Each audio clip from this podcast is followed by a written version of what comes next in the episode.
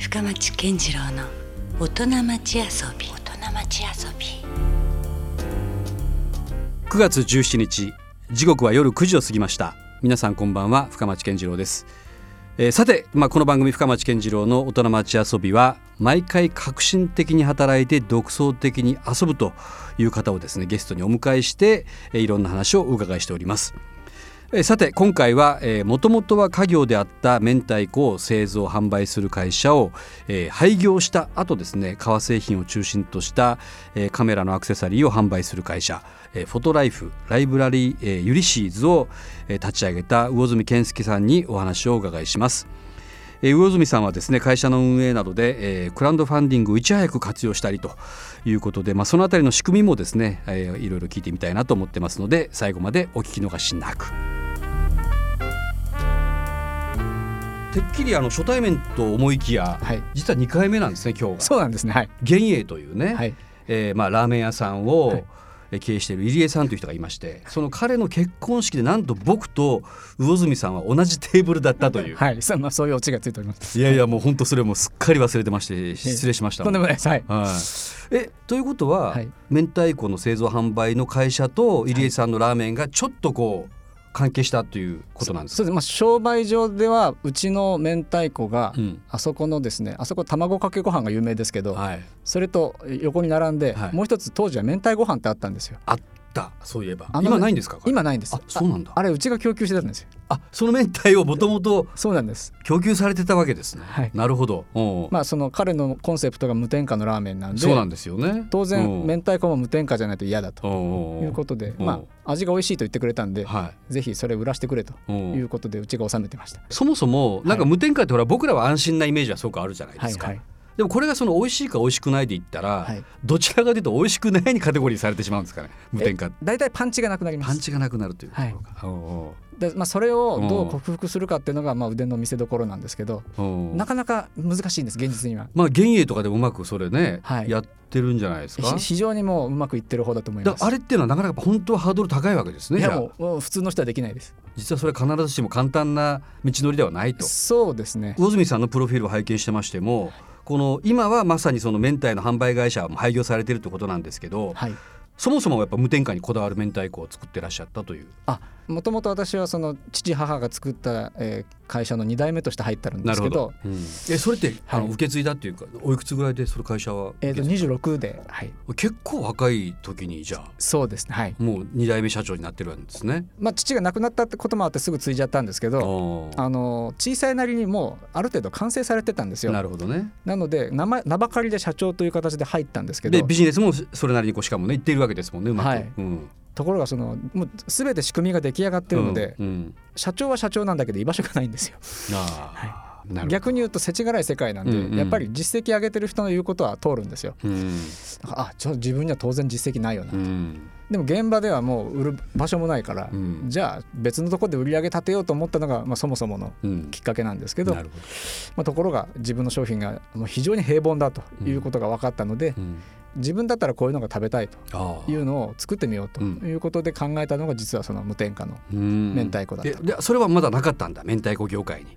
えっとですねごく少数もうそ1社2社はあったんですはいはい。ただまああのなかなか認知されない、うんえーやっぱり明太子ってからし明太子っていうくらいですからもううん。パンチが全てなんですよ。いやだから、はい。もうもうなんか添加物であるのが当たり前と思ってたものですもんね。そうそうなん明です。よ太子はそもそも。まあ赤くて当たり前だし、うんうん。もうめちゃくちゃ辛くて味味が濃くて当たり前、うん。だからまあそういうのに全く反したようなものを作ろうとしたわけですけど、うん。まあ作ったのはいいんです、まあ、それ作るだけでも最終的に5年かかったんですけど、あそっからまた？はい、おおなるほど。ただあのやっぱごくごく一部の食通の方うん。には理解していただけたんですけど、はい、それ以外の一般の方にはなかなか浸透しまなかったですね。そっか。はい、やっぱそれちょっと早すぎたんですかね。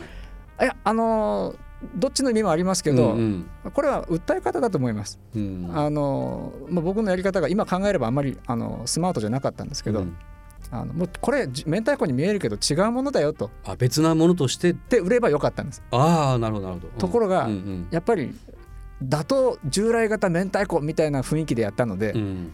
着色料とか発色剤とか使ってないけどその割には赤いでしょとか、うん。要するに相手ありきのそうなんですよ。ものだったわけですね。なるほどね、だから普通にそれを単体として売ってれば振り向いてくれたお客さんがいっぱいいたはずなのに、うん違うって言いながらあくまでもライバルは従来型だったんですよね。うん。で普通の明太子を食べてるお客さんにこっちに来てもらおうっていう態度だったんで、うんうん。なんでそんなお客さんに対して上から提案するんだっていう、はいはい、はいうん。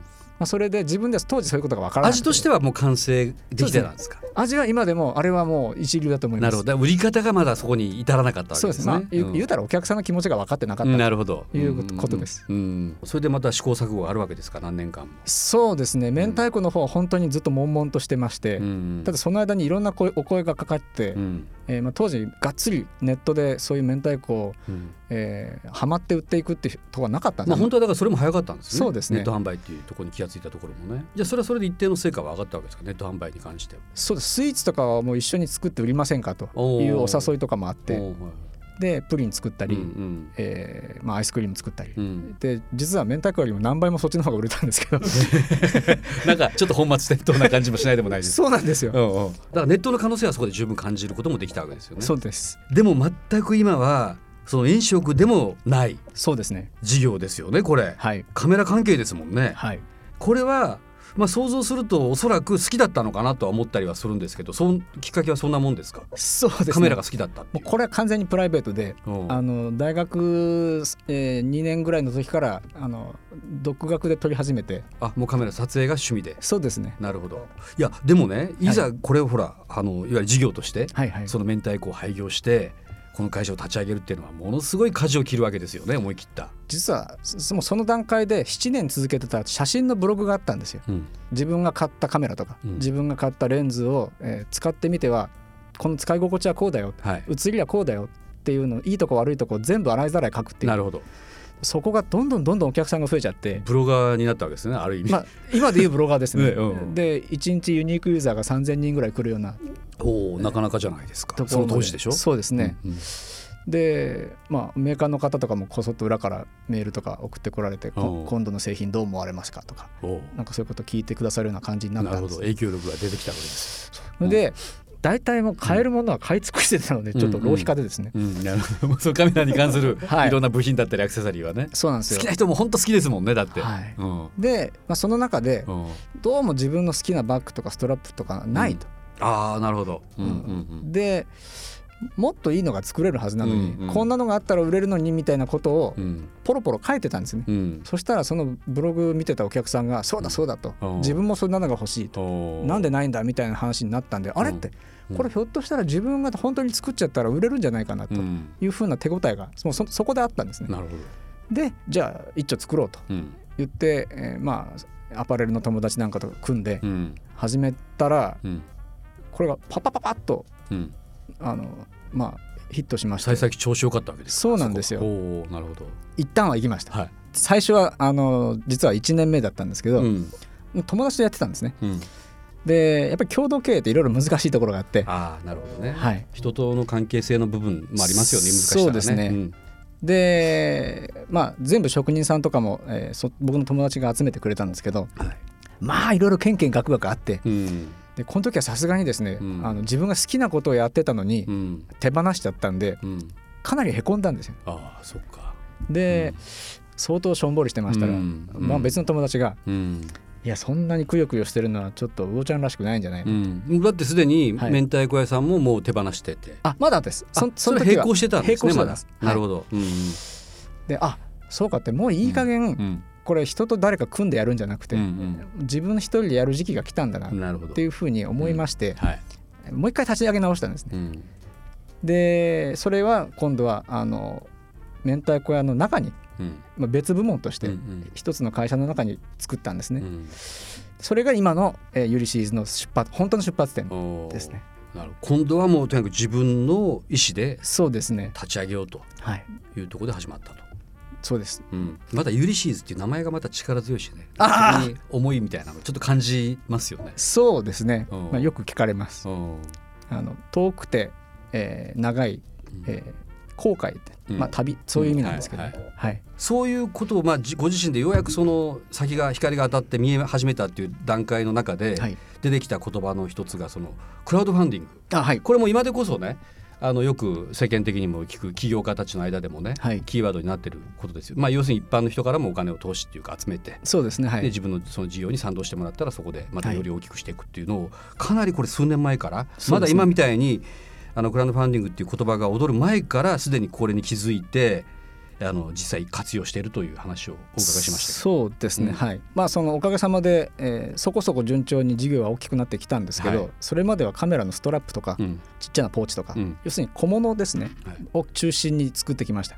でそういうのはあのそんなにコストがかからないんですよ、うん。ところがずっと昔から正確に言うとその当時で9年前から、うん。えーバッグ作りたいっていう思いがずっとあって、はい。形ももう明確に頭にあって。うん。でいよいよそれができる環境になったからやろうかなとうん。うん思っていろいろ見積もりとか取ったらとんでもない金額がかかるというのが分かりまして。なるほど。スタジオに手持ちで持ってきてもらって、このバッグがまさにその、これがそうですね、はい、まあ確かカメラが2台ぐらいは入りそうなサイズそうですね。な気はしますね。大きめのカメラがね。はい、うんうん。サクッとコンセプトだけ言うと、はい。パッと見カメラバッグに見えないのが欲しかったんです。確かにね。あのなんかカメラバッグっていっぱいいろんなこうちっちゃいポケットがいっぱいついてるようなイメージもあるし、はいはい。これシンプルですね。そうね。デザインもなんか普通普段になんか使えそうな。そうなんですよ。まあ、結局カメラを入れなくてもいいような、うーん。えーでもカメラバッグにはちゃんとなるとおいううそういうのが欲しかったんです、ね、なるほどね。でまあそんな時に、うん。えーっとそれも実これからクラウドファンディングのサイトを立ち上げるっていう人と出会ったんですよ。うん。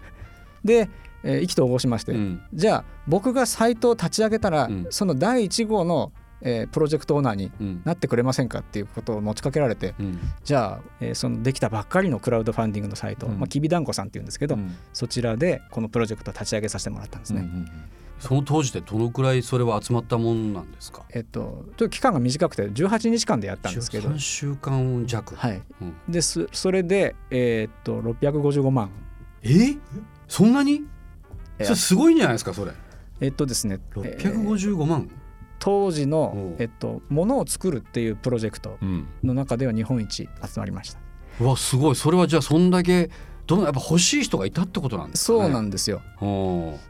だからこういうのってうんあの欲しい人がどこにいるかを知ってればうん意外とできちゃうんですよねう。ん、かなりその初期的な時からもそのクラウドファンディングがもううまくはまったケースじゃないですかこれは。そうだと思います。じゃあいまだにそれははい使ってるんですか、クラウドファンディングってシステムそのもの実は、えー、と今日スタジオにお持ちしたのは、うん。その当時のモデルではなくてこのうん。2号モデルで、はい、今作ってるところなんです,、うんですね。でこれはまたこの秋にうん、クラウドファンディングで、うん。えー公開しようかなと。今回はそのどんな感じですか？あえー、と今のモデルはその、うん。い最初の1回転目だけクラウドファンディングを使わせてもらって、うん。あとはもう自己資金でずっとえー何回も増産したんですけど、うん。えー形を変えたモデルうん。はまたお披露目も兼ねて、うんうん。えーじゃあまたクラウドファンディングでやりましょうと、うん。えーそちらの方がまあお祭りお祭り的に面白いので。なるほどね。はい。うん。で、えー世間に広く皆さんに見ていただいて、うん。あ新しいものはこんだけ良くなりましたよと、うんどうですかという形でやろうとうん。いうふうに考えてます。なるほどね。その魚住さんの目から見て、はい。クラウドファンディングってどうですか？まあ、日本であの普及しきれてないのが非常に残念なんですけど、うん。正直我々みたいな中小企業にとっては、うんこんなにいい資金調達の仕方はないと思います。うん。やっぱ銀行よりもよりリアリティがありますか？あのですね、うん。銀行さんもとっても頼りになるんですけど、うんうん。まずスピード感がないんですよ。うん。企画書が必要であったり、はい。決算書見せなきゃいけない、うん。えーひょっとしたら、えー担保うん。保証人はい。そんなものが必要で、うん。長い審査があって、うん。やっとお金が下りる。そんなイメージですね。はい。確かに。何かすぐ今お金があればこんなことができるのにと思ってから、うん。手に入るまでに何ヶ月もかかる、うん。ひょっとしたらその結果待たされたのにもう降りないかもしれない、うん。なのにこれはあの作る前にお客様からお金をいただいて、うん。でプロジェクトが終わった翌月には側近で入ってくる。うん。でそれを元手にいいものを作って、うん。で、えー何ヶ月後かにお客様に、えーきっちりおお届けするというふうに順序が逆なんですね、なので会社運営するときにものすごく健健全なんですよ、うんうんうん。借金せずにね。そうです。やれるし。はい。うん。で万が一このクプロジェクトが成立しなかったとしても、うん傷がゼロなんですよ、うん。誰も怪我しない。あじゃあ集まらなかったと。はい。してもそれを戻せばいいだけなんのかな？そもそもお金は動かないんです。あそうか。そもそも振り込んでるわけじゃないもんねそうなんですよ。うん。おお金は成立するまではホールドされてるんで、はあの動かない一応払ってもいいですよっていう意思表示をしてるわけなんですよね。そうなんですそうなんです、だからお客様も傷つかつかないし、うん。うん逆に言うと我々の立場からするとそれはマーケティングになってて、うん。あこれ需要がなかったんだと。そういうことか、作らなくてよかったねとうん。いう話になるだけなんです、そうよね、はい。うん。だからクラウドファンディングはうまくいってももちろんいいですけど、うん。いかなくても勉強になるし、うん。誰も傷つかないっていう、うん。とってもいいシステムです、そうね。今の話だけ聞いてたら、はい。ものすごく今の時代にも合ってますよね。合ってますね。ね。はいなるほどね。またそういうちょっとためになる話がちょっと今日は聞けたな。あのちなみにですね、はい。あの今魚住さんが作られている、えーそういうアクセサリーグッズなんですけども、はい。これ気になった方はですね、えーインターネットでユリシーズそしてカメラで検索してもらうと一発であのね。ホームページが出てきますよね。はい。